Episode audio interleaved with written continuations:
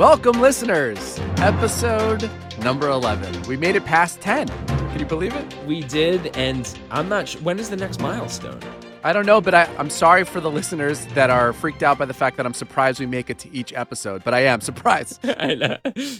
Well, we're officially in double digits, um, although we were in double digits last episode. We're, we're guess you could almost teenagers. we are, yeah. We're we're, we're getting there. But like I'm saying, the 10 was a big milestone. Now, of course, because of COVID, we didn't get together and do anything crazy. We didn't we didn't even do anything not crazy. We just we didn't do anything. But maybe the next milestone is is, I don't know if it's 20 because we can't do every 10. So maybe 25. 25. Let's make it 25. Yeah, all right. When we get to 25, that'll be the next milestone. We'll do nothing then, too.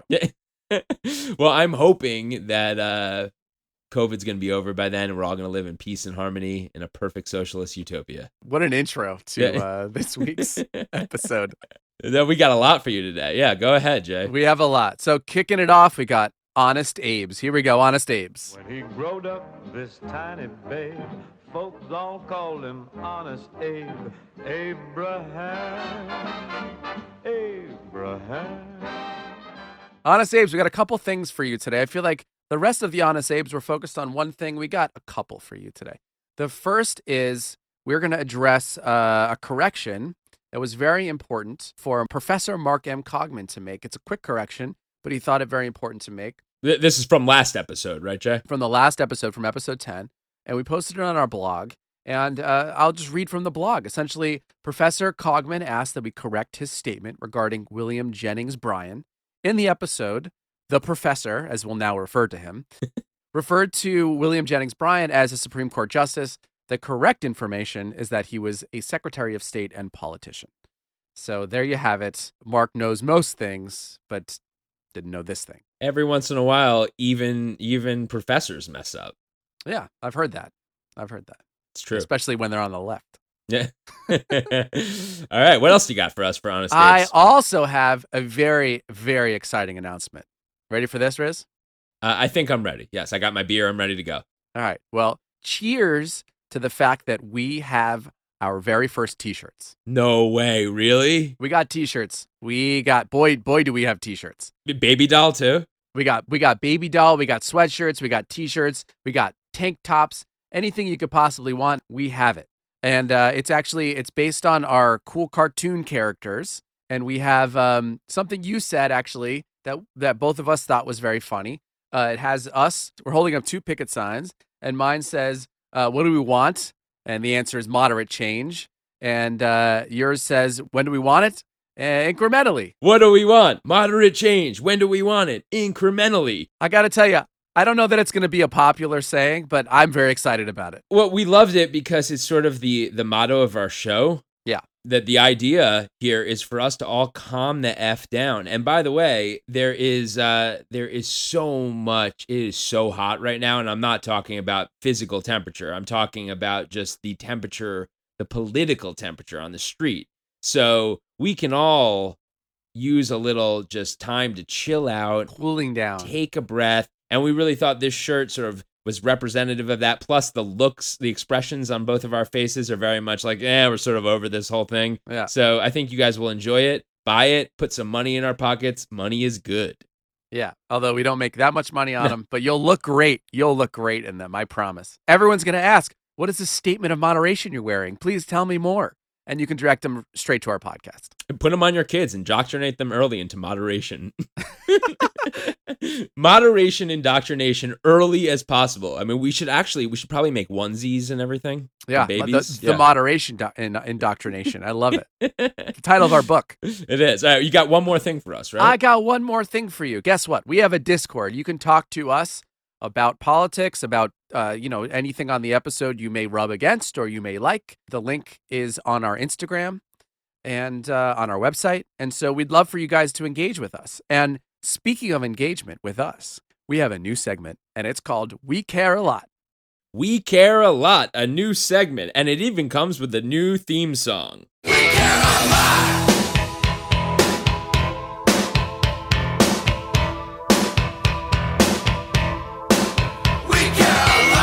Our, our friend of the pod, JP, will be very excited about that. He will. He will very much so. So we we wanted to uh, add this segment in because we actually are getting some listener feedback now, right, Jay? And it's enough to facilitate its own segment. It certainly is. People are speaking up on the Discord. People are sending us some feedback, and so we're very excited about it. We want to talk about it on the air, like we say we're always going to do.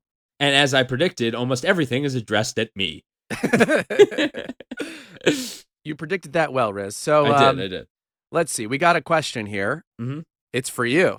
It's, what a surprise! I'd love to address it. Let's go.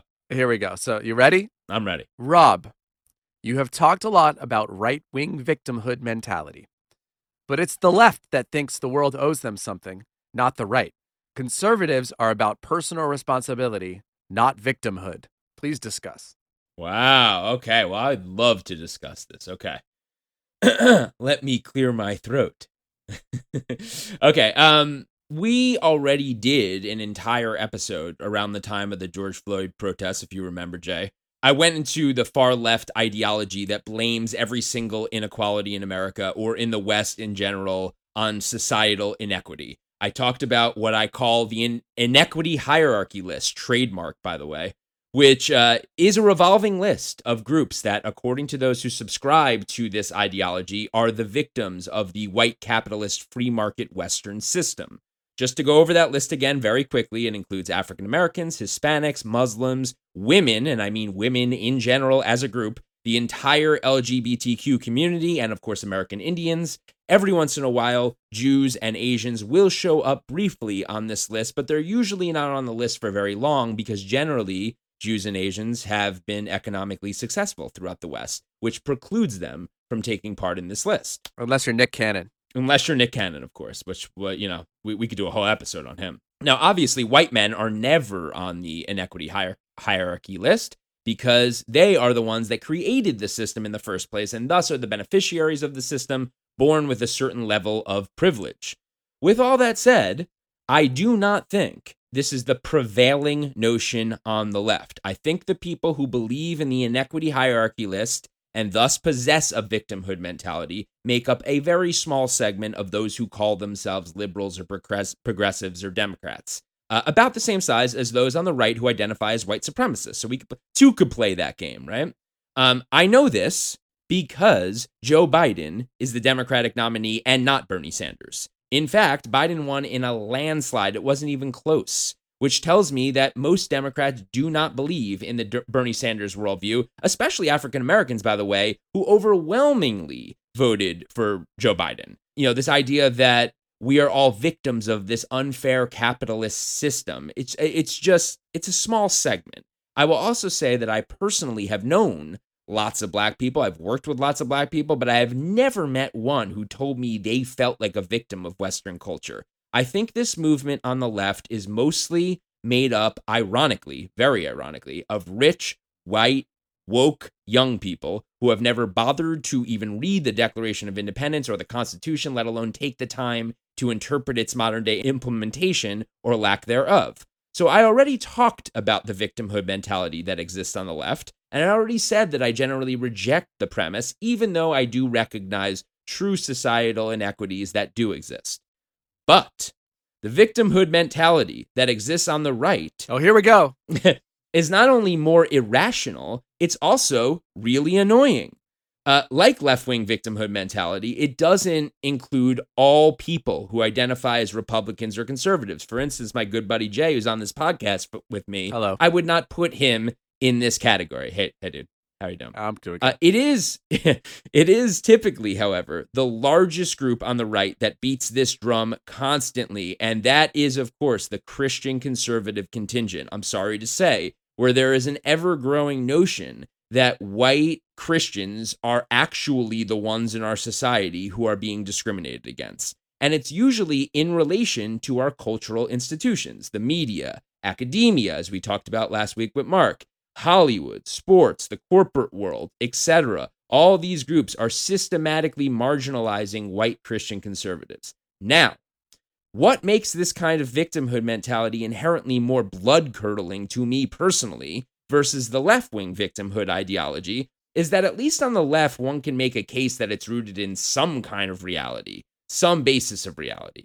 The right wing victimhood mentality is a figment of the right wing imagination. And our buddy Miz talked about this last week. It is not happening on a grand scale by any means. There have been large studies that prove this. What's more is that even though Leonardo DiCaprio may not like you guys, Christian conservatives seem to be pretty damn good at winning elections, as I've pointed out on the show several times at this point. Do the research, check the math if you don't believe me. Of my 40 years on this planet, 24 of those years have seen a conservative Republican in the White House. Outside of the coastal states and a few urban areas in middle America, look at the map. The majority of the country is as red and as Christian as you could possibly get, and they win more local, state, and federal elections than the Democrats do by a long shot. So honestly, who the hell cares that Meryl Streep says mean things about Trump at the Oscars or that a sports team doesn't like conservatives? I'd trade in those things in a second for more access to the actual levers of power.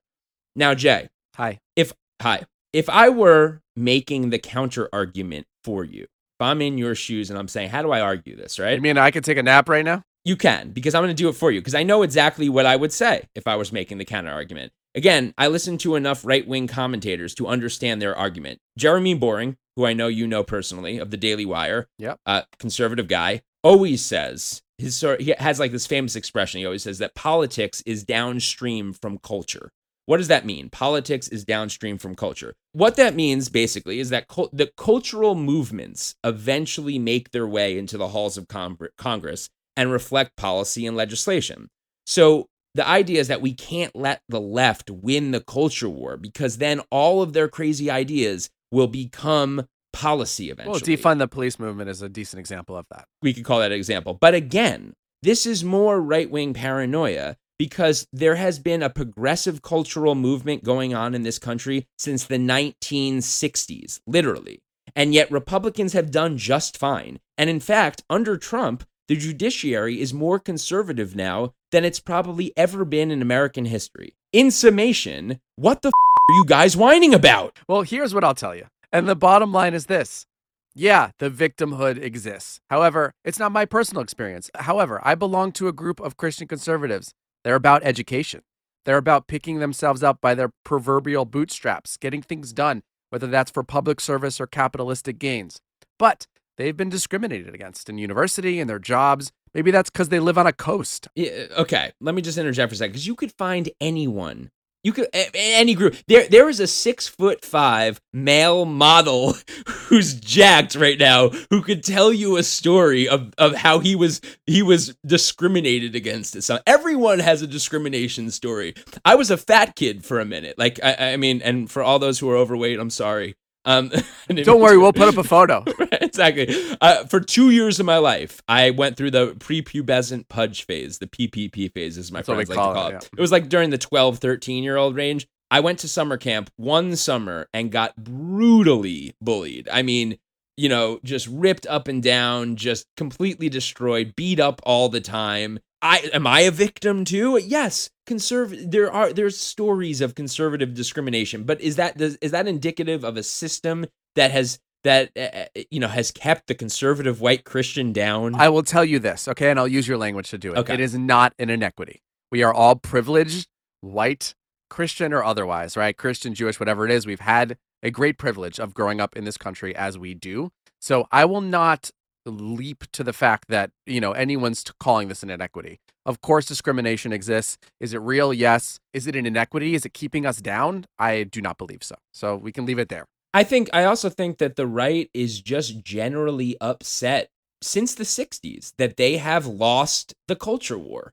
And if you look around, it has gotten more and more extreme. It- you realize their losses more and more like almost every week because it's like every corporation is is of the left now and it, it's just it is a left-wing world so i can understand from a conservative point of view that they would be walking around saying like I've been accusing the left of being victims, you know, but uh, honestly, I sort of feel like a victim now too. it's optics, right? If I come, if if I sit in a room of, uh, you know, ten random people that I pull from the street in Los Angeles, New York, you want to coastal city, right? Right. And I and I start talking about my viewpoints as a, a messianic Jew or Christian or Republican, they're automatically going to discriminate. Oh, and there's certain industries for sure. I agree. Like Hollywood, Yeah. you Yeah, cannot sure. be a, a, a, a conservative in Hollywood. Sure, you want to talk about Jeremy Boring? I, him and I were both uh, members of uh, the Friends, Friends of, of Abe, which was a secret Hollywood group of Republicans because we couldn't be outed because you'd get blacklisted. Yep, and it's I think it's even more so today in the wake of Trump. Um, if you show any sympathy, you're automatically outcast. But uh, Hollywood is a very very s- small strip of land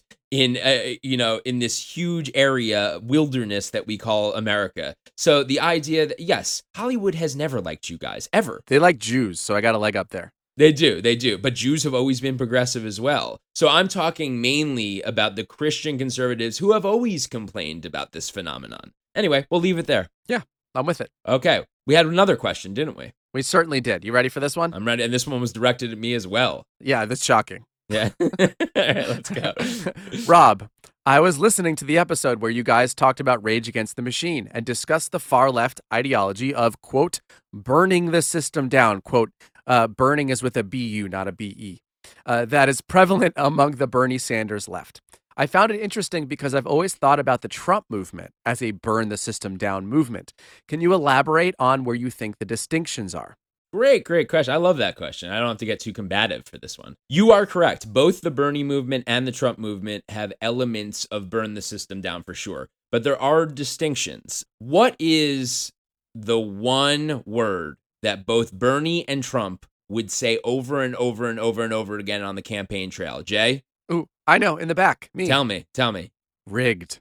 Rigged. Very good. Ding, ding, ding, ding, ding. He gets a cookie. I love cookies. It's a rigged system. You heard both. Uh, Bernie Sanders. It's a rigged system. It's rigged by the millionaire and the billionaire class. Uh, and and you know Donald. I, I don't have a good impression of Donald Trump, but always the system is rigged. The the uh, economy is rigged. The banking institution is rigged, and the election is rigged over and over and over again. So there is definitely some crossover appeal there. And in fact, there are a lot of Bernie people who voted for Trump. I believe that, as I've talked about on the show a lot already, uh, the Bernie the Bernie Bros, if you will, see the American free market capitalist system as corrupt from the root up, and therefore the whole thing needs to be torn down. Burn the system down. B E R N. I've talked before about how there are elements of this movement that I actually can sympathize with. Where it loses me is where we get to the solutions, which for whatever reason always center around giving the government that is the root of all these crazy systemic failings more power and more influence to f up our lives. uh, when Trumpers talk about the system being rigged, what they're referring to is less the American capitalist system. It's sort of like we talked about in the last question. The cultural institutions are the ones that are rigged. It's a distinction between the people and the system, right? Yeah, right, right. So the, the governmental The institutions, right. So this idea that the FBI, the CIA, the State Department, which has a ton of people that work at the State Department, is infected with career bureaucrats who have been liberalized or somehow brought uh, bought into uh, leftist ideology and are covertly attempting to turn America into a Marxist state. Now, this is all paranoia, of course, but they'll find the one FBI agent who referred to Trump supporters as quote smelly Walmart people. That was Peter Strzok, by the way, for those who don't aren't involved in the news as much as I am, uh, and that will justify the burning down of all these institutions. The system is rigged. We must drain the swamp. Do you think I'm pretty accurate on that, Jay? Yeah, I think that's exactly right. I think the Bernie people want to burn down the system. The Trump people want to get the people out of the system. burn down the institutions. That's what I would say. Yeah, I would say, okay, that's the distinction. We could say in one short sentence Bernie people burn down the system, Trump people burn down the institutions. So uh, both of it requires burning of some type. Okay. B E R N. B E R N. Yeah, exactly. And uh, if you didn't have enough of answers by Riz, we got rants by Riz. All right. Jeez. Yeah. I mean, there's a lot of Riz going on right now. So let's let's do it. Rants by Riz.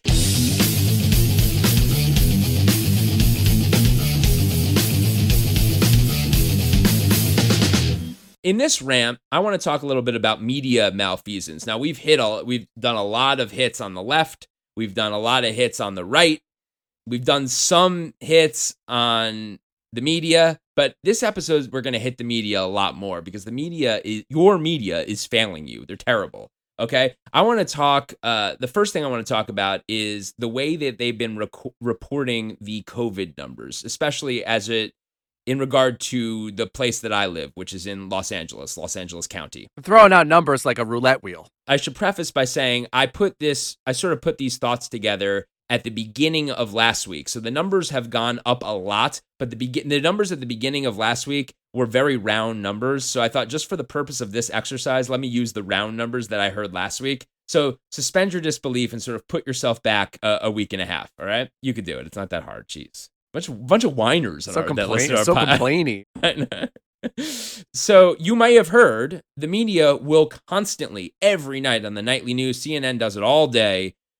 Los angeles county has the highest number of cases in the country okay? Yes this is true. Los angeles county has the highest number of cases of any county in the country. What they never say for the people at home what they fail to tell you is that los angeles county is the single largest county in the country by a long shot. In fact, it is double the population of the second largest county, which is Cook County, Illinois. Okay, Cook County has about 5 million people. Los Angeles County has 10 million people, making it the single largest county in the country, not just by population, but also by land. Los Angeles County is almost 5,000 square miles. Anyone who lives in LA knows that when you're driving down the 10 going east, It's far. it's like two hours before you see a sign that you're in another county. Okay. LA is a sprawling, huge county with a lot of people. So, first off, you would, any reasonable, intelligent person would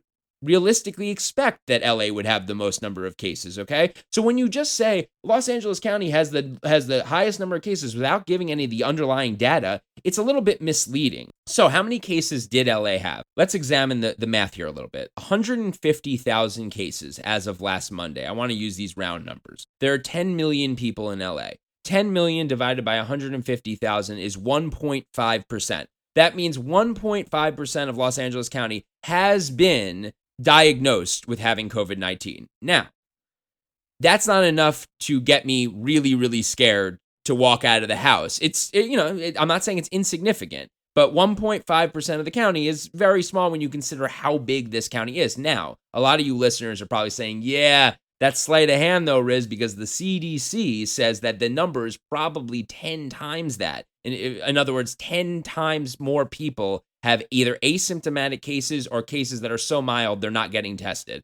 Let's assume that's true. So it's not 150,000. Let's assume it's 1.5 million people in this county who have who have COVID-19. That would still it wouldn't be 1.5%, it would be 15%. Now, that's significant. 15% would be if you interacted with 7 people in the day, you could presume that one of those people were COVID positive. And that would be, you could see how that could, a brush fire and, and, that, and that, that could grow. But it's still not insanely crazy 15%. It's not like 50%. No, the numbers that you just laid out in terms of uh, actual mileage and population has not been in a single solitary article that's been Right. released in the media. It's Right. insane that you're the only one reporting this. Right, exactly. So I have to have my mother, my Jewish mother, calling me up saying, Los Angeles has the most amount of cases. We're all going to die. And I have to sit there and tell her this math that I just told you guys. Like, yes, they, we have the most cases. We also have the most people. We have a huge, huge landmass here. Let's calm down a little bit. Now, again, I don't want anyone to think I'm an anti masker. No one's downplaying the seriousness of Right. this. It's just about it's it's about the numbers that are not getting out, and it's how the media is treating this. Is really what this is. What we're talking about here. Right. Give the people the information. Have the responsibility to I mean, people are not dumb. They can understand math. I just explained. I bet you every single person who's listening can understand the math I just did. It's simple math. We don't need clickbait. I'll click on the article. I'm interested. Exactly. Well, we're going to get to clickbait. Uh, my next thing about media malfeasance. So, um, if you haven't heard, Obama and Biden got together this week and did this social distance sort of interview with each other, with where Obama asked a lot of the questions and Biden responded, and it was it was cute. It was it was nice. It was really nice to just hear people have an intelligent conversation. Uh, you know, uh, Obama's always so good, and I think Biden is his best version of himself when he's around Obama. Yeah, like inspires him or something. Um, and they talked for a half hour or more. Um, and they talked about all different things. I want to play you one clip of what of my favorite thing that they touched on that I thought was just it was just a fitting thing to talk about and something that we needed to hear. We're now in a situation where not only we've got an economic crisis, but we also have a public health crisis to boot. Uh, tell me a little bit about how you're seeing the, the current economic crisis and how you're thinking about the economy right now. Well, Mr. President, there's three pieces that I see. One, we have got to sustain and keep people from going under forever. There's already 10,000 businesses that are not likely to open again, a significant number of small business and minority businesses. Right. Number two, when they're able to come back, they not only are able to keep their folks employed on a payroll, but they're able to cover overhead. They're able to cover the additional expenses. For example, the idea you're going to open without social distancing, masks, tests, and all these things, that costs a lot of money. Those are added costs They're, they're added businesses. cost. Right. And they should be able to have that added cost to be able to stay open Right. for the good of the country. But the next stage of this is going to be if we're able to, if the stimulus can keep people afloat, then we have to deal with recovery. And the recovery is building back, but not just building back, as you've been talking, now I've been talking about, building back better. We have to change the way in which we deal with allowing people an opportunity to make a living. Right. That includes child care, that includes turning, making significant investments in infrastructure so people can make uh, not just a living wage, but a union wage, making sure we have a build up an entire new public health system, and making sure everybody has health care. unprecedented times require unprecedented measures. They talked about that kind of stuff. It was a nice talk. They mentioned Trump, I think, for about a minute. They talked N- about not. Trump. I would. I would say not even. just something in passing. Yeah, uh, uh, just about his failings in in the And towards the pandemic and as a leader. It was towards the end, and this is the headline from the Washington Post the next day.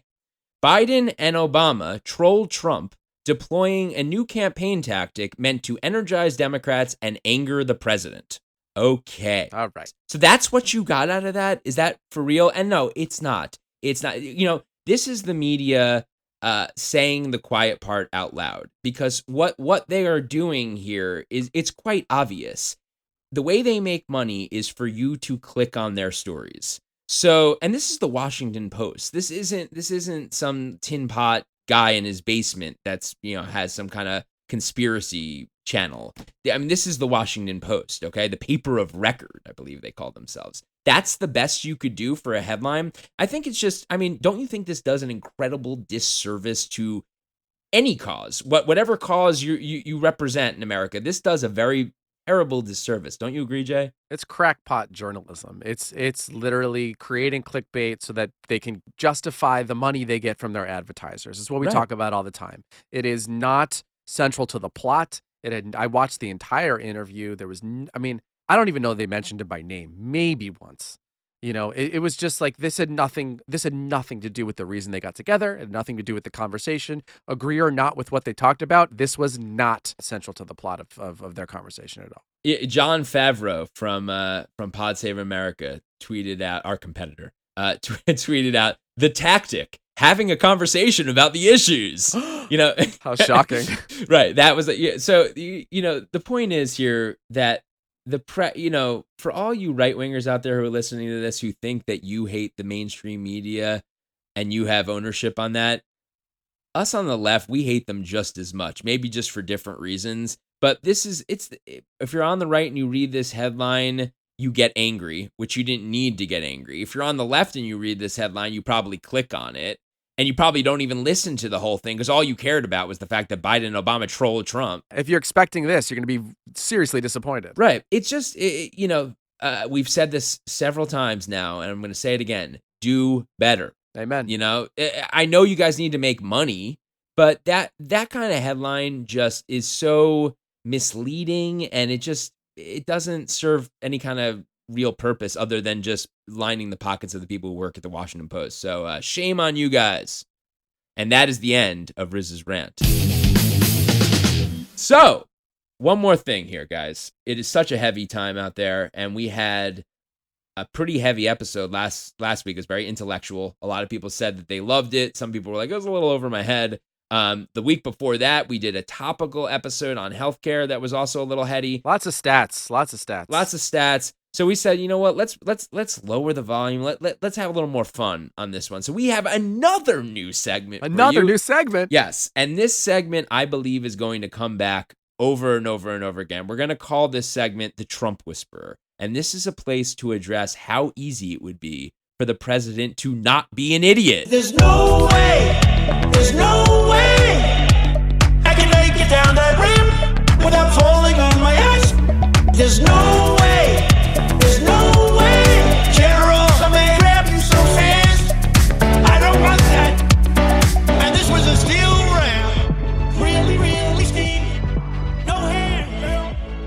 All right. So what we're going to do in this segment is we're going to take you through an interview that Trump did with Chris Wallace. You've probably seen the interview if you're into this stuff. If you haven't, please go watch this interview. It- could have been one of the most embarrassing presidential interviews I've ever seen in my life, which is nothing new for Trump. He always outdoes himself. But what we're going to do in this segment is we're going to play the questions and Trump's response, and then we are going to tell you how easy it would have been to answer that question in a partisan way, still be divisive, but also have this little thing called intelligence. Yeah, you could still play politics. Yeah, a total playing politics is what politics is about.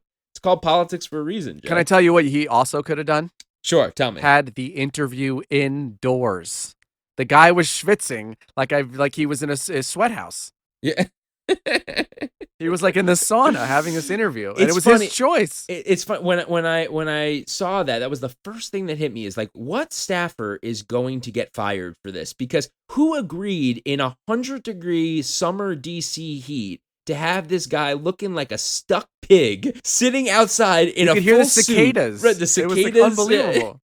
but eh, he looked terrible. He was red and dripping wet. And, you know, I shouldn't talk because I'm a schwitzer, as you know, Jay. Yeah. Uh, we used to play in a band. I used to come off stage just soaking wet, right? Yeah, yeah. I, I actually hate being being put in situations where I'm hot when it wasn't necessary. Bottom line here is I sympathize with Trump on this one, and someone should lose their job. Someone who shouldn't lose their job is Chris Wallace's makeup person because he didn't look like he shed an ounce of water. Maybe not, that's not a maybe- drop. it was probably Chris Wallace's uh you know idea to do the interview. Maybe he knew that Trump would be sweating like a pig and he would be totally calm and cool. Maybe he doesn't have sweat glands. He looked great, Yeah, He looked Great. He did. He always looks great though. Hooray for Chris Wallace. indeed. The first question was about the COVID mortality rate. This was sort of the the the most uh and I don't mean first in in the order it actually went. I'm I'm talking about first in the ones that we picked out.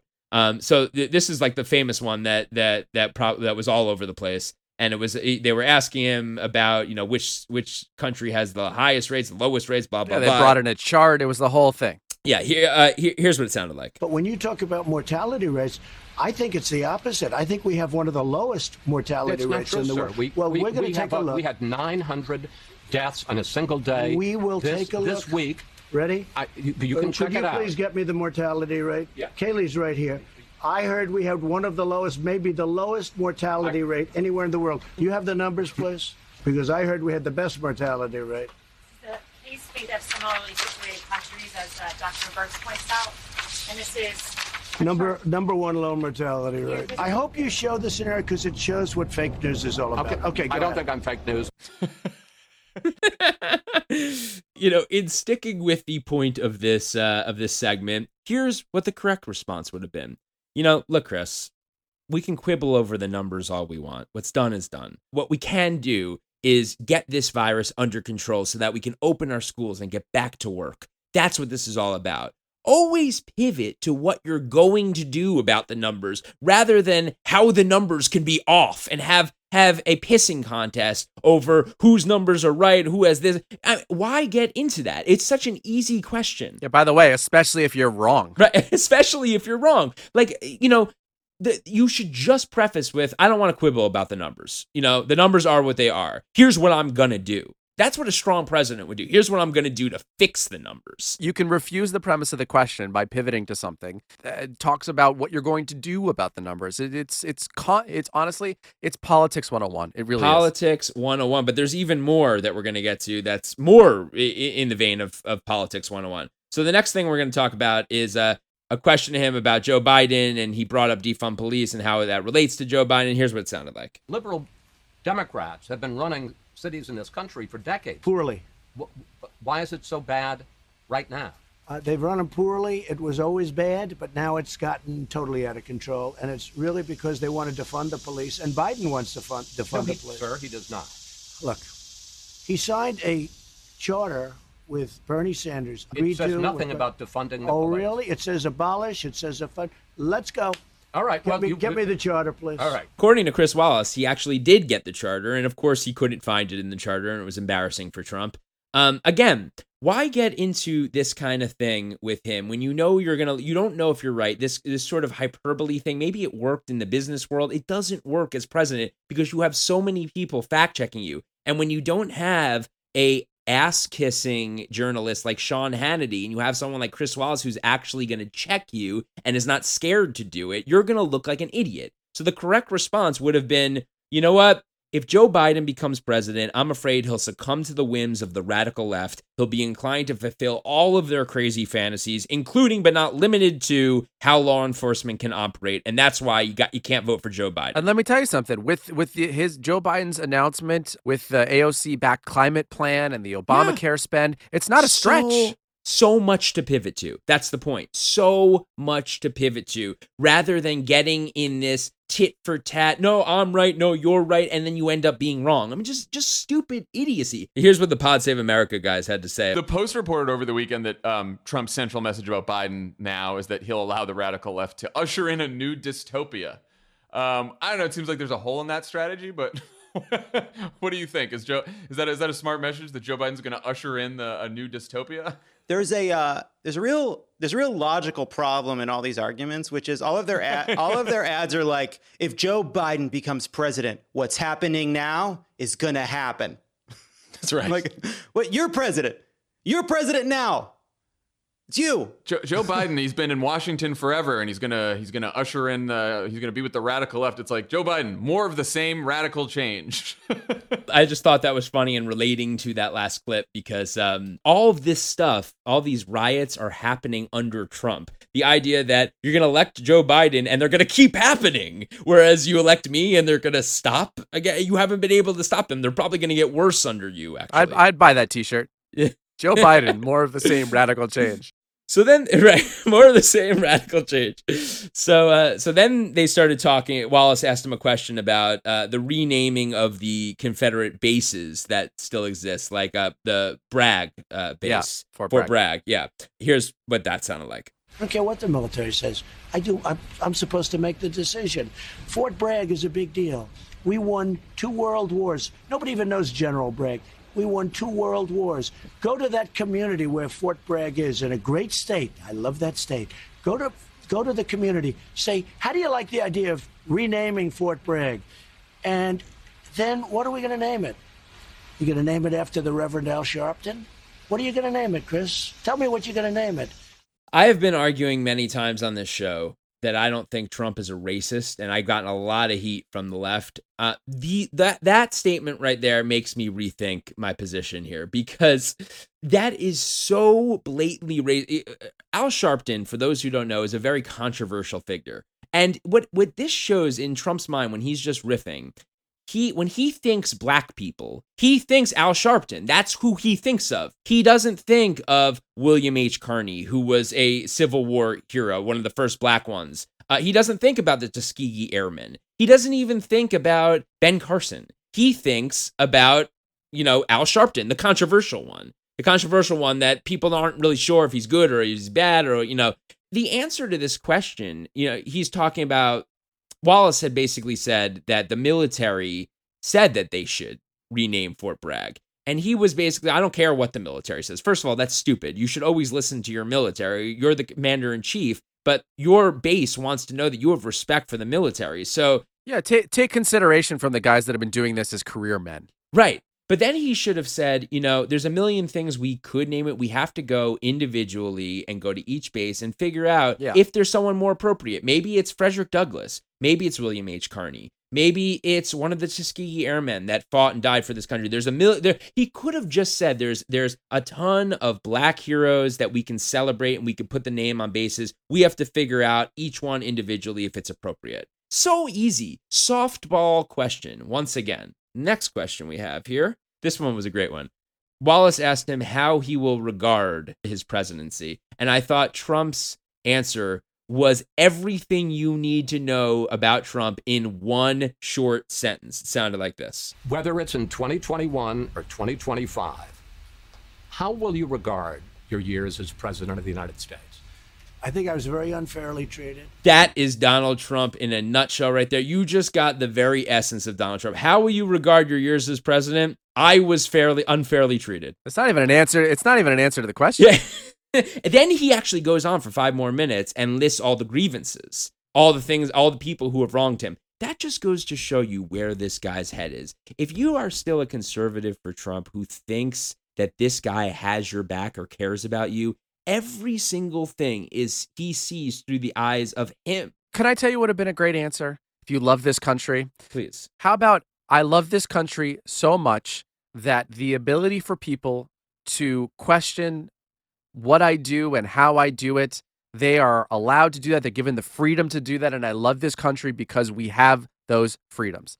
You know what? You can answer that question how he wants to answer it and still talk about your love of this country. Exactly. There's so many things he could have done. He could have just started it by saying "It- it- this has been the honor and privilege of Sure. a lifetime. I you mean, know, yeah, And- God I mean, forbid. th- these are so. E- I literally think that my little kids could have answered that question better. It's it, it's like the worst thing to say is I was fail unfairly treated. I mean, what the hell is wrong with you? Like seriously, I, I, he's got to be mentally unstable if that's the best answer he could give. And I'm talking right now as a Republican operative. Remember, that's the whole point of this segment, where where we are Republican strategists who are trying to strategize here. So we have a bonus for you on this segment, um, and it's not from the Wallace interview. We're gonna go back a week before to the Hannity interview that he did, which is a lot more, a lot more softball-y and um, it was in front of it was at one of those town halls there were people there. And hannity asked him what he's going to do for his next term. Now this is about as softball of a question as any politician could get especially an incumbent president. This is what it sounded like. Let's talk about a second term. If you hear in 131 days from now, at some point in the night or early morning, we can now project Donald J. Trump has been reelected the 45th president of the United States. Let's talk. How did, what's at stake in this election as you compare and contrast? And what is what are your top priority items for a second term? Well, one of the things that will be really great, you know, the word experience is still good. I always say talent is more important than experience. I've always said that. But the word experience is a very important word. It's in a very important meaning. I never did this before. I never slept over in Washington. I was in Washington, I think, 17 times. All of a sudden, I'm president of the United States. You know the story. I'm riding down Pennsylvania Avenue with our first lady, and I say, this is great. But I didn't know very many people in Washington. It wasn't my thing. I was from Manhattan, from New York. Now I know everybody. And I have great people in the administration. You make some mistakes, like, you know, an idiot like Bolton, all he wanted to do is drop bombs on everybody. You don't have to drop bombs on everybody. You don't have to kill people. he botched the easiest softball question a politician could be asked. A- An incumbent politician, what are you going to do during reelection? Right. What are you going to do with- your second term? Here's the answer. Ready? You think I did a lot in my first term? You haven't seen anything yet. We're going. We're just getting started. I'm now that I know that I, I have the job going. You know, now that I, I have a feel for it, I am going to hone in on specific things. We're going to do this to the economy. We're going to Rally your base. Ruth Right. Bader, she's out. I got Like- new judges for you. I mean, come on. Honestly, I'm not joking. I have a daughter who's eight years old. If I said to her, "So, what are you going to do next school year?" You know, uh, assuming COVID is over, she would say, "You know, well, I'm going to keep my desk straighter. I'm going to work. I'm going to learn to read better. I'm going to work on my math. I'm going to try to stay out of trouble." this is this is common sense. You don't need to be a genius to understand this. How he could botch that question. tell your base what you're going to do for them. He can't even do that. How about run for reelection? And this that was the most embarrassing. That that word salad that he produced there. Uh, What was that? What was he even talking about? and he had to bring again. He had to bring up his grievances with Bolton. That wasn't even the question. I mean, that would be one thing if the, if the question was, you know, what do you think about John Bolton, or what are you going to do to prevent having more Boltons in your second term? Then it would be appropriate. But he didn't even go close to that in the question. I mean, it, I'm in rage. My blood pressure's high now. We got to move on to the next segment. he- the world's biggest troll. The world's Yeah. biggest troll. All right. So we told you we're keeping this thing, we're keeping this thing classy today. We're gonna keep it a little more low key. And we have another new segment for Where you. the hits keep on coming. The hits keep on coming. And this is another segment, just like our last segment, The Trump Whisperer. This is a segment that I have a feeling is going to come back again and again and again until Trump is out of office. And we like to call this segment Newtonian Physics.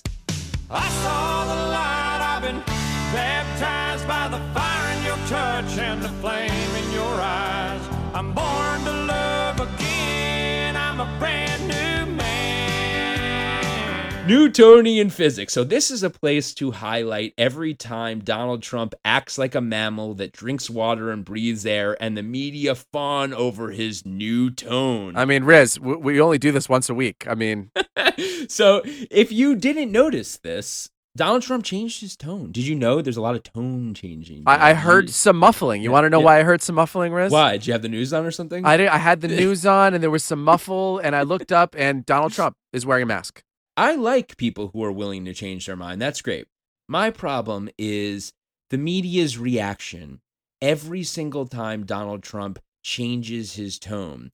It's as it, it's all they talk about all day, and they're so proud of themselves, and only to be embarrassed by that night. So this is what the media sounded like after Trump came out and changed his tone. In his first White House coronavirus briefing in months, President Trump sharply changed his tone, stressing the need to get recent outbreaks under control. A remarkable change of tune for President Trump today. The about face coming during a late afternoon news conference. The president changed his tone today after months of insisting that COVID 19 was in retreat. He said it will get worse before it gets better. After downplaying the virus for weeks, the president came before cameras with a blunt assessment. It will probably, unfortunately, get worse before it gets better. Something I don't like saying about things, but that's the way it is. I have no problem with the masks. I view it this way anything that potentially can help, and that certainly can potentially help, is a good thing. I have no problem. I carry it, I wear it. So much tone changing, Jay. Congratulations, you can read the weather while you're standing in it.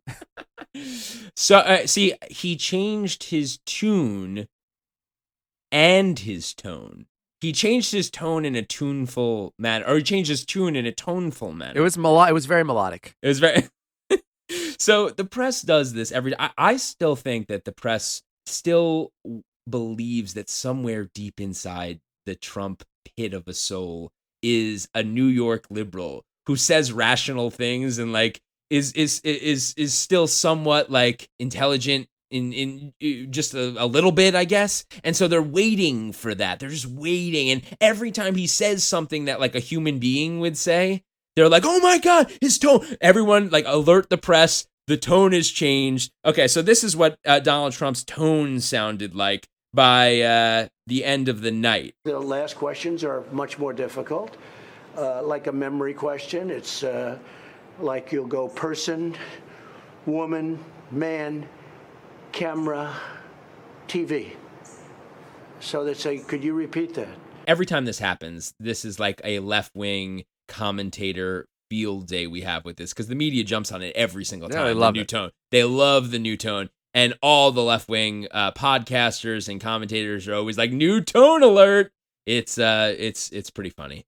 So anyway, uh, those are our segments for the day. Uh, I uh, we hope you guys enjoyed it, and we're gonna move on to more of the serious stuff now. All right. Here we go. We got we got a topic of the day, don't we?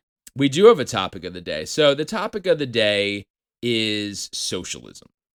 And why is the topic socialism? Well, we decided the way we're going to structure these pods, you know, and there's going to be exceptions here and there, but I think for the for, for the foreseeable future, the way we'll structure this is that we will do the fun stuff and the and, and anything current eventsy that we have to get out of the way in the front of the podcast and the and the back of the podcast is going to be more of these bigger ideological issues. And they're usually going to relate to the guests that we had on the show. So we had a guest on the show this week this guy named uh, paul angelo.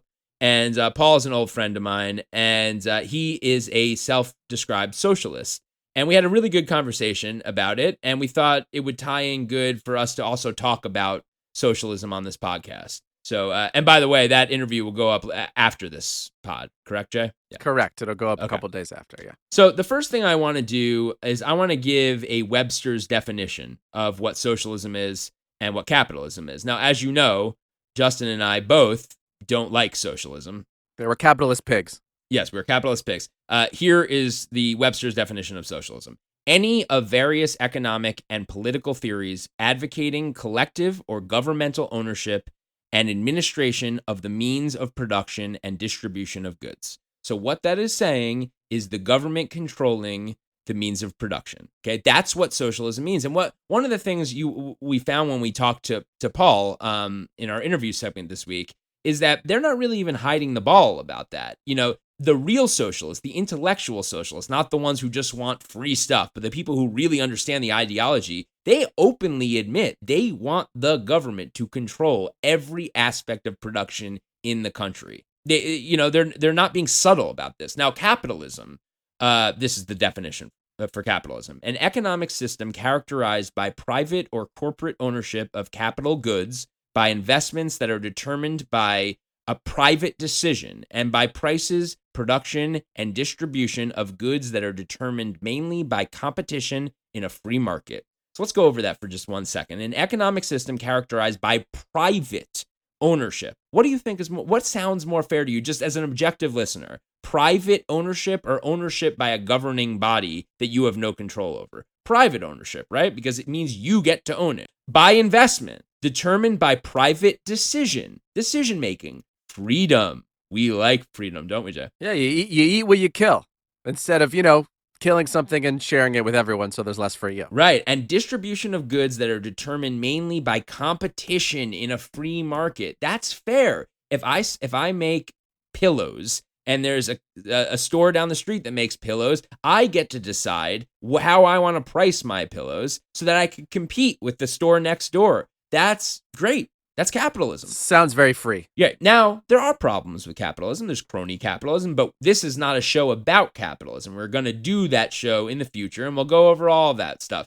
But for now, let's continue going through socialism. Jay has his famous buzzed history where he's going to go through and highlight countries that maybe once had a thriving capitalist society that were then destroyed by socialism. I'm sure he has some interesting things to say. Jay, kick it.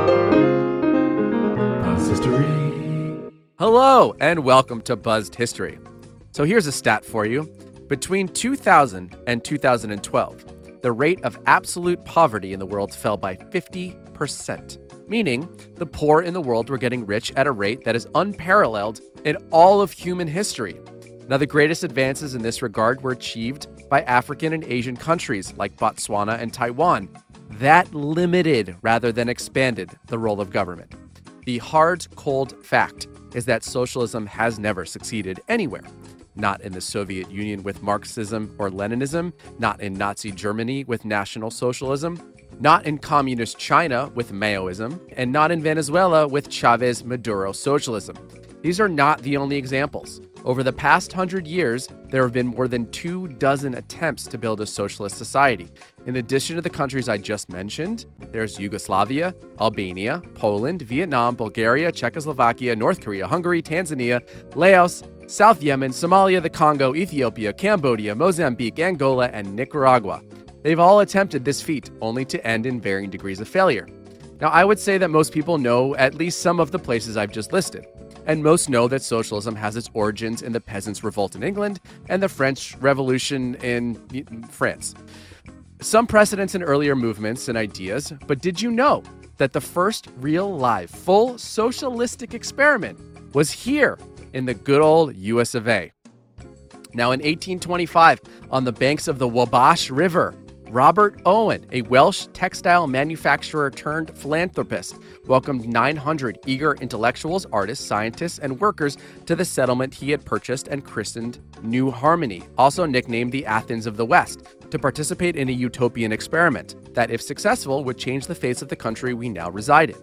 New Harmony was, of course, once called Harmony, but when its founder, German immigrant and Lutheran George Rapp, decided to pick up and move communities due to a vision he had in a dream, he sold all 20,000 acres, 160 beautiful brick homes, and other various buildings to Robert Owen for the sum of $150,000. Robert Owen decided that New Harmony was to be a community of equality based on numerous writings and studies he had contributed prior to 1825. This included a new view of society, or essays on the principle of the formation of the human character, which explained the principles behind his philosophy of socialistic reform. Owen felt that human character is formed by conditions over which individuals have no control. Thus, individuals could not be praised or blamed for the behavior or situation in life. He concluded that placing people under the proper environmental influences, physical, moral, and, so- and social, from their earliest years would make all the difference, which led to him starting what essentially became the first preschool in history. In addition, Owen began writing reports to the House of Commons on England's poor laws and began crafting what he called the quote, new moral world. Owen's writings became so popular that upon his arrival into America in 1825, he was invited to speak at the U.S. House of Representatives on his vision for the utopian socialist community at New Harmony. His audience included Presidents John Adams, Thomas Jefferson, and James Madison, outgoing President James Monroe, and then President elect John Quincy Adams. The reason behind this being that if New Harmony were to succeed, there was land set aside for thousands of such communal enterprises in America. Owenism, as it's now called, yet not widely known, is among the very first socialist ideologies active in the United States and was a key instigator of the modern socialist mu- movement. Now, back to our lab mice in Indiana.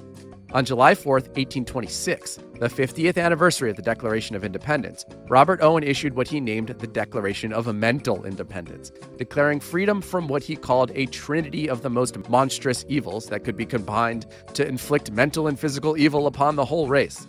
He was, of course, referring to religion, marriage, and private property. As I'm sure you could imagine, despite being a community of good buildings, cultivated lands, and orchards, and a fair amount of livestock, New Harmony had its share of issues. The largest among them was the fact that all supplies went through one central location, the town general store, which was unable to be properly managed by its government. One New Harmony member wrote that, quote, even salads were deposited in the store to be handed out, making 10,000 unnecessary steps and causing the salads to come to the tables in a wilted, deadened state. Hmm, 10,000 unnecessary steps, huh? Sounds a bit like, I don't know, government. New Harmony was characterized by bickering, dissension, and disorder. The town quickly fell behind in crop production, and ordinary maintenance tasks were neglected as the town's residents lacked the motivation to work. They didn't have answers to questions and issues such as how to cooperate and properly allocate resources, how to convince the most productive workers to keep producing when the least productive are rewarded equally. What should be produced, who should have what job, the list goes on and on and can be applied to just about any attempt at a socialistic society.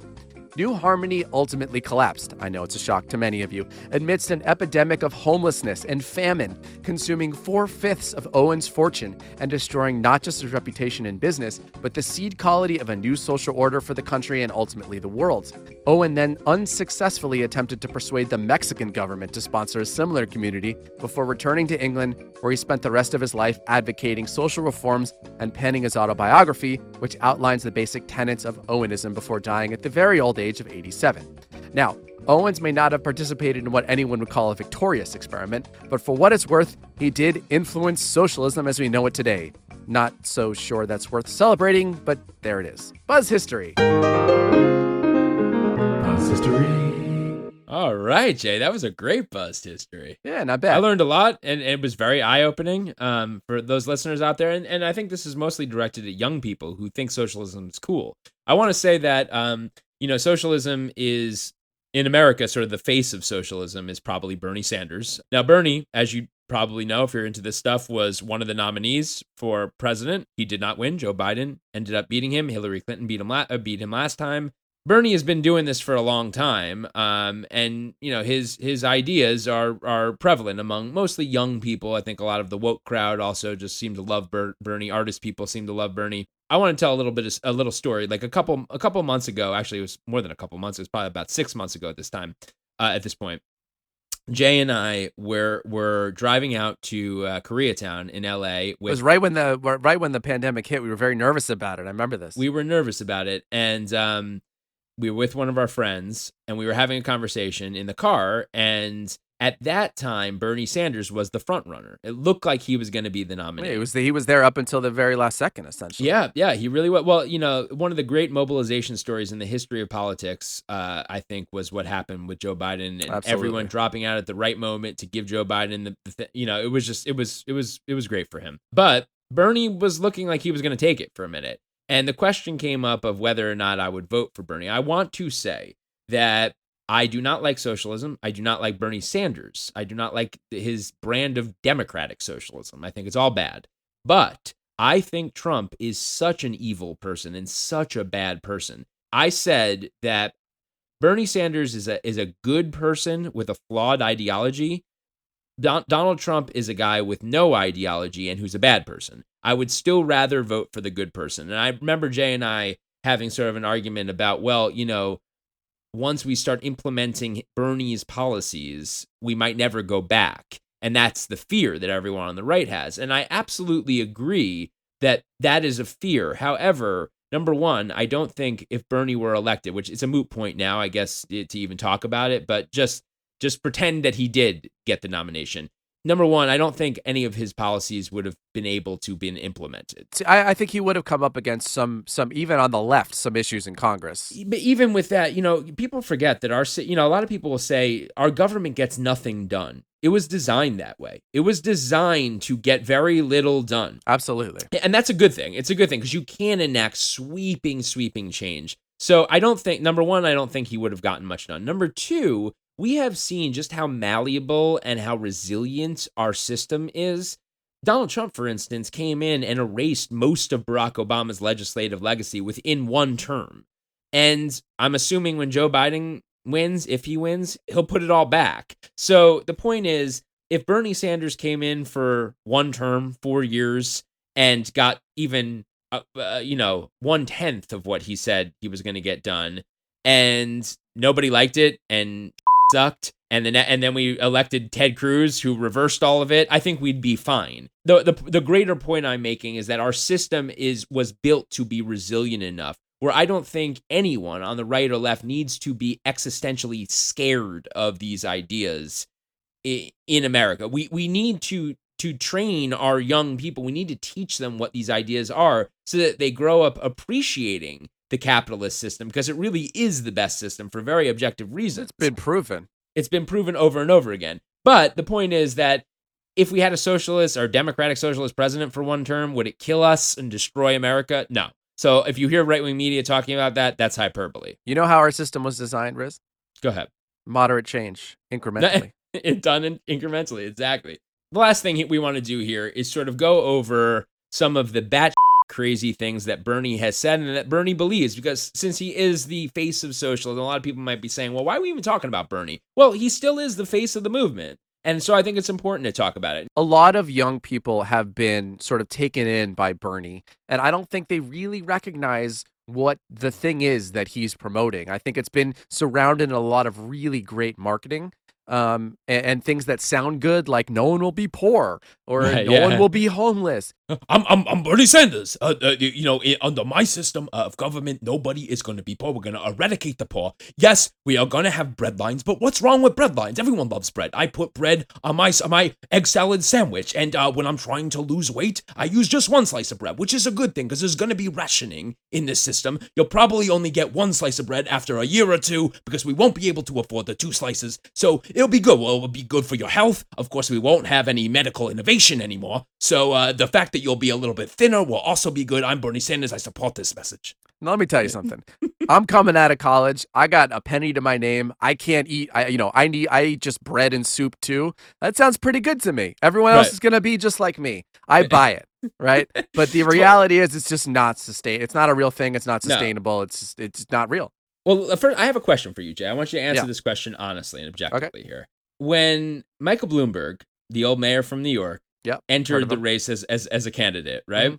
It was asked of Bernie at one of the debates what he thought about uh, about Michael Bloomberg jumping in, and his his answer was something along the line of, "I think it's indicative of the uh, the billionaire class, they the, and the arrogance that they have that they think just because they could have money they could run this country and that everyone's going to follow them just because they have money. It's a really arrogant thing. What is more arrogant to you? Okay, Bernie Sanders, who has been on the government dole for about 35 years. Yep. Before that, there's no documentation of any job he had or any job he created. He has been, his name has been on maybe a handful of bills, but ultimately he's been an independent his whole career. So he hasn't really had to. He's done nothing, I think is what you're trying to He's say. He's done nothing. Even Hillary Clinton, in her documentary on Hulu that everyone should watch, says nobody likes him. He doesn't do anything, right? And he's never been involved in anything, okay? All he's done is screamed really loud and become rich off of it. He's made he's made he's worth well over a million dollars. He yeah. has three houses. He has one in DC, he has a vacation home, he has one in Vermont where he's the senator. Yeah, ca- capitalism's done him well. Right. So who's more arrogant? That or by contrast, Michael Bloomberg, who runs one of the biggest businesses in the world, was a born middle class, made Yeah, his way, worked his butt off. worked his way up, employs literally thousands, if not tens of thousands of people all over the world. People put their put food on the table for their family because they work for Michael Bloomberg. Yeah. Was the mayor of the biggest city in the world, what, two or three terms? I, I don't even remember. But, uh, you know, the guy who's more arrogant, Bernie Sanders or Michael Bloomberg, who's thinking to himself, you know what? I can take some of this knowledge I have, some of this expertise I have, and apply it to the country and actually help people. Yeah, the man could have retired. Right. So objectively, who do you think is more arrogant? I'm sending Bernie to New Harmony. That's what I'm doing. exactly. See, and that's the thing. That's the trick about socialism. It is arrogant. It is arrogant to think that the government can control. And what ends up happening is you have all these people who will say, well, it hasn't been tried correctly. It hasn't been, we haven't had, you know, it always turned, if it wasn't for the dict, they always say, if it wasn't for the dictator, it would have been fine. But it You know, always but- there's always a Always dictator a every dictator. time. Why is that, Jay? Why do you think there's always a dictator? Absolute power corrupts absolutely. Exactly. And, you know, what happens is when you need to keep justifying all this government spending, you need strong men to be there and justifying it. And, and, you know, I, I also think a lot of people don't think about this, but, and we talk about this a little bit with Paul um, when we do our interview with him. Every law that is passed in the country there's there's a government gun at the end of that law. So if the government comes in and mandates something, like we're going to mandate that all doctors must treat all patients from now on, they don't have a choice in the matter. That's by government mandate. What government mandate means is by government gun. Right. So essentially, what you're saying is there's either a fine or a possible jail time associated at the end of that if you don't follow I'm not no. I'm not even saying fine because here's the thing: if you don't pay the fine, Yeah. you get a fine at first. But if you refuse to pay the fine, Correct. You go to jail. eventually, the, Yeah. the, the the the last step is that guys with guns who work for the government come to your house and put the guns in your face and take you to jail. So so when people talk about socialism turning into tyranny, that's what happens. It is a slippery slope. When you give the government that much power, and then there's a revolt in the people who don't want to do that anymore, and the government says, "Well, that those are the rules, those are the laws, and if you don't follow those rules, we're going to get somebody who works for the government to come and take you to jail." You know, that's a real slippery slope that people have to think about, especially the pacifist left. If you're if you're if if if you want to limit the power of the police or limit the power of uh, authoritative figures, the last thing you want is socialism. You want more power in the private sector. Kristen Niemietz, who's the uh, author of Socialism, the Failed Idea That Never Dies. She's the head of political uh, economy at the Institute for Economic Affairs in London. She's quoted as saying, which I think is perfect Socialism is always democratic and emancipatory in its aspirations, but oppressive and authoritarian in its actual practice. And that has been true time and time and time again. I mean, look at Venezuela. The poverty went down. Of course, inequality numbers went down. Uh, the happiness index, whatever that is, went up Yep. because the government used economic capital to pay for these things. And guess what happened? The economy crashed. And then they had to, you know, they, now they they're to eating be- dogs in the street. Exactly. Yeah. I, it happens every time. It always ends like that, or it ends with revolt and war. You know, Yep. a- a- and a lot. I mean, just and you know, I, I sort of realized this when we were talking to Paul. The the logical next step for socialism is communism. They're basically the same thing because communism is just with a strong man at the end. Yeah, one morphs into the other for sure. Right, right. But but what ends up happening is government control over your entire life, and it's not good. But you know, to move on a little bit, I got these figures off of Bernie Sanders' website. I just want to talk about how crazy some of his proposals were. Now, some of this has been scrubbed, so thank God for the waybackmachine.com that uh, allowed me to go and get because I remember reading these proposals when he was a presidential candidate, and now that he's no longer, they took a lot of them off. But these were all on his website.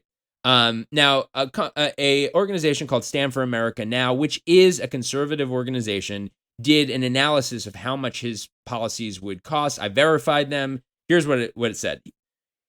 Bernie Sanders is proposing $97.5 trillion of new new spending in the next 10 years alone. Now we are already stretched thin budget-wise. It's projected that the United States government will spend about 40 trillion dollars in the next 10 years. That's a lot of money. So Bernie's budget on top of the 40 trillion added another 97.5 tripling, literally tripling the budget, which is just absolutely out of control and not sustainable by any means. It's impossible. Okay. Now, the Bernie fallacy is that we'll save money in the long run when we stop spending in the private sector and instead let the government take care of it.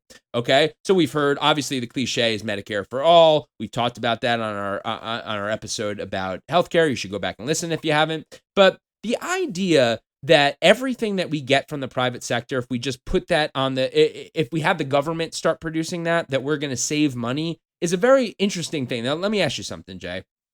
Because we could do this with anything in life. Sure. Let's say cars, for instance. Mhm. Let's say Love the cars. government. Uh, I'm Bernie Sanders, and now that I'm your president, I am going to say that every single man and woman who turns 18 is going to get a government car. And you'll get the government car, and you will no longer have to be buying cars in that nasty capitalist system called the free market. Is it a Tesla? What do you think is going to happen to the quality of the cars, Jay? It's not a Tesla. Yeah, exactly. It's going to be a 1979 Pinto. Like they're driving around in, it, they're literally driving like Chevys from the 70s in Sure, Cuba. yeah. Yeah. Um, you know, because that's what happens. So, yes, you might save money, but you're not going to be able to have anything nice anymore. You're not going to be able to have your nice car. And a lot of people in America love their nice car. You could do this with food, okay? Let's say I'm Bernie Sanders and I am going to have the government provide all the food we need via the bread lines that I've dreamed so much about since I was a little bit a little child. Okay.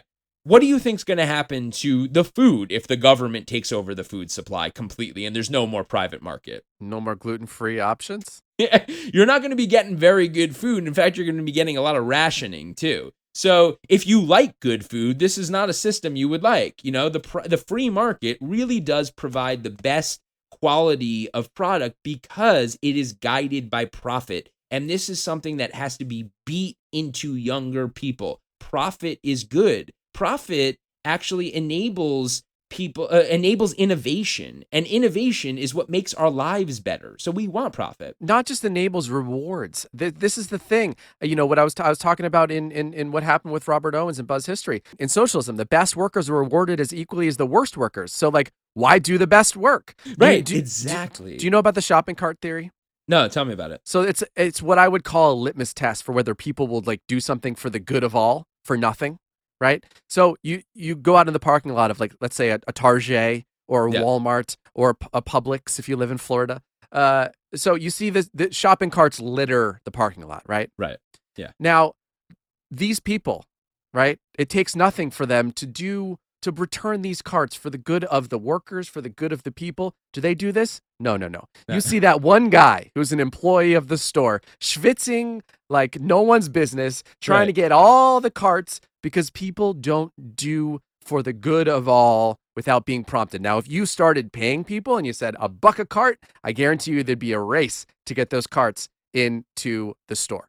So Yeah. it just it, it's a litmus test. It just doesn't work. It's in practice now, and you can see it. Just go to any local parking lot. Yeah. I like that. It's a good. It's a good little anecdote there. Um, yeah, I, you know, I was thinking when I was thinking about this segment, I was thinking about when we uh, Jay and I both went to college together again in Boston at Berklee College of Music, not to be confused with the Berkeley in in uh in uh, California. Yeah, we were we weren't radi- radicalized No, out in California. we weren't radicalized. Yeah. so uh, I missed it. I got to school in 1998. Jay got to school in 1999. I missed it by a year. But if you remember, Jay, in 99, that's really when the tech boom was really starting to Yes. happen. Mm-hmm. And and uh, Berklee gave away all to all the freshman students. Every single person got a beautiful iMac computer. Remember those big computers? Yeah, mine was They- blue. Right. They were blue. Some of them were red. Some of Yeah, I them were loved my pink. computer. Mhm. Right, right, exactly. And they were really cool computers at the time, right? But Apple was going through such a surge at the moment. They, th- that's like really when they were when Jobs was just uh, Steve Jobs, not not the job market. Steve Jobs was just firing on all cylinders, and things were just going crazy, right? They were going haywire.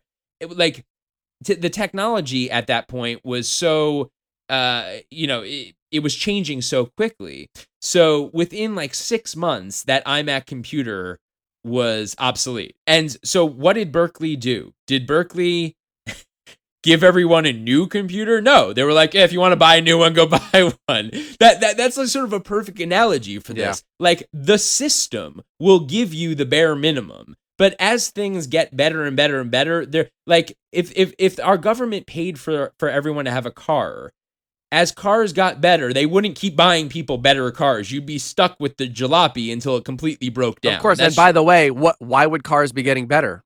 They wouldn't be rewarded for it. The- exactly. There, it, it- wouldn't be exactly. So th- this is the point. The free market has enabled all of this incredible innovation, and within a year, we were going from iMacs to like little tiny iPads, and you know, it was, it's it's an amazing thing. So here's the bottom line: socialism is a big scheme where you get stuck with the thing while the rest of the capitalist world gets the good stuff. Does that sound like a, a world you want to live in? No, thank you. no, I'm out. I, I mentioned the $97.5 trillion of new spending that Bernie was proposing. Here's what the breakdown, just so you know I'm not full of it. Here's what the breakdown of where it would all come from. Uh, Medicare for all would be $40 trillion. A climate change initiative would cost 16.3 trillion. I'm all for climate change initiative, but that's a lot of money, right? A guarantee, this is a great one. Guarantee a full-time government job if you lose your job. So no more unemployment. The government's going to take it. Now, how good a job? You think Wait, hang on. They're just going to create a job. What am I like? A sweeping the floors of Congress? Wh- whatever it is. You know, when you lose your job, you are guaranteed a full time government job, so no one's ever unemployed. Yes, I'm, I'm sure that's that's going to work. Unbelievable. A Yeah. fed, uh, so this is a full time federal jobs program that's going to cost thirty trillion dollars. Then on top of that, he wanted to cancel all student loan debt for everyone. Now we talked about this a little bit on the uh, on our interview with Paul. I am actually for canceling student debt and for government subsidized college if and only if you can prove that it's going to something useful that you're going to make money in. Israel does this. You know, um, it, there's a lot of countries in the West. Uh, there's countries in Europe that do this. It's uh, you, you. In other words, if you're going to go to college and major in lesbian dance theory and then expect to get out and make a ton of money and then be disappointed that you're not making money and then ask for your loan back, that I'm not cool with. Yeah, you want to hand out prove that you're going to be a contributing member of society first. Right. Exactly. I'm all for more education. We talked about this last week. Education is a great thing. So, if you are going to major in something that's going to be useful, not the majors we majored in, Jay. Although you Aw. you ah. you you you did well for yourself, but if you're going to major in something useful, then maybe there's could be some subsidies involved. But the idea of just canceling everyone's student loan for no reason, they made those those choices. I mean, it, it's it's a crazy thing.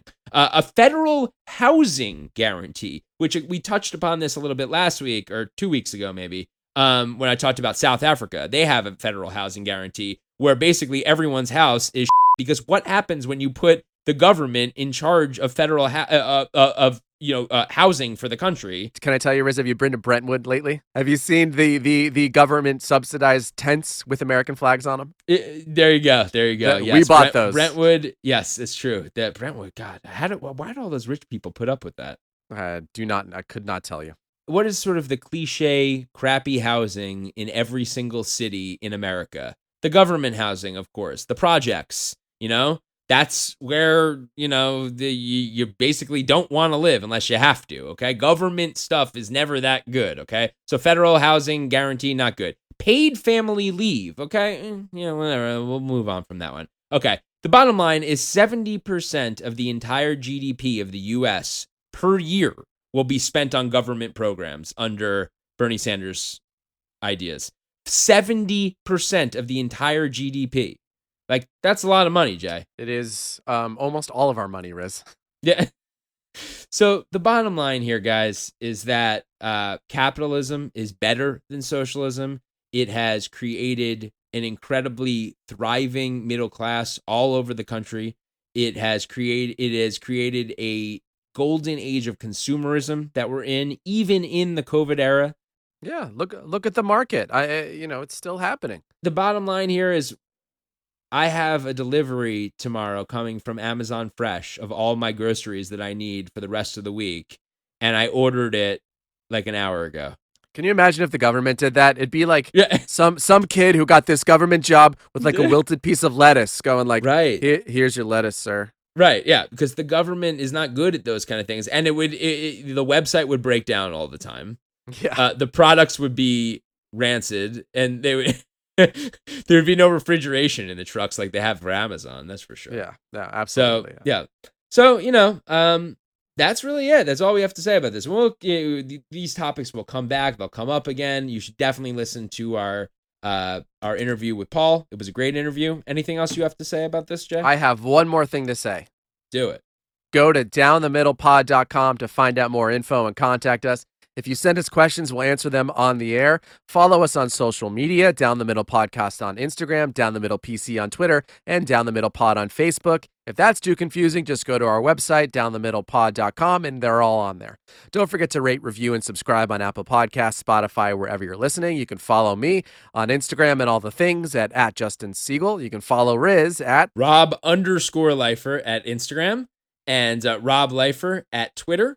And uh, again, I'm the best looking Rob Lifer on Facebook. I just want to say, my, my wife was listening to one of these episodes and she heard me say that. She was like, You really should stop saying that. You sound like a jackass when you say that. I was like, Yeah, you can't handle the truth. And I actually went to Facebook and looked up Rob. There's four Rob Lifers, three of them or uh, one of them's me. The other two are like eight, over 80. So I'm definitely better looking Okay, than them. And the, easy, the yeah. other one is like a redneck in Pennsylvania. And I think I'm I'm better than him as well. Okay. I mean, I, I honestly think we should have Bubs on next week to just like let us know and confirm that you are the best looking one on Facebook. It's true. Like like listen, if my name was John Smith, I wouldn't be saying that, but it's not. I am objectively the best looking Rob Lifer in the world. Find me a better one. Yeah. All right, listeners, you have your challenge. So, listen, Yes. speaking of challenges, visit our Discord. You can mix it up with us about uh, politics. Let's talk about it. The link is on our socials. Check us out on Discord and buy our t shirts. Wow your friends by promoting moderate change incrementally. It's so exciting. It really is. Buy our t-shirts, buy one for your baby, buy one for your kids, indoctrinate your kids into moderate values. You'll love it. You'll love it. All right, guys. Awesome. That's all we got for you. And we will uh we'll talk to you next week.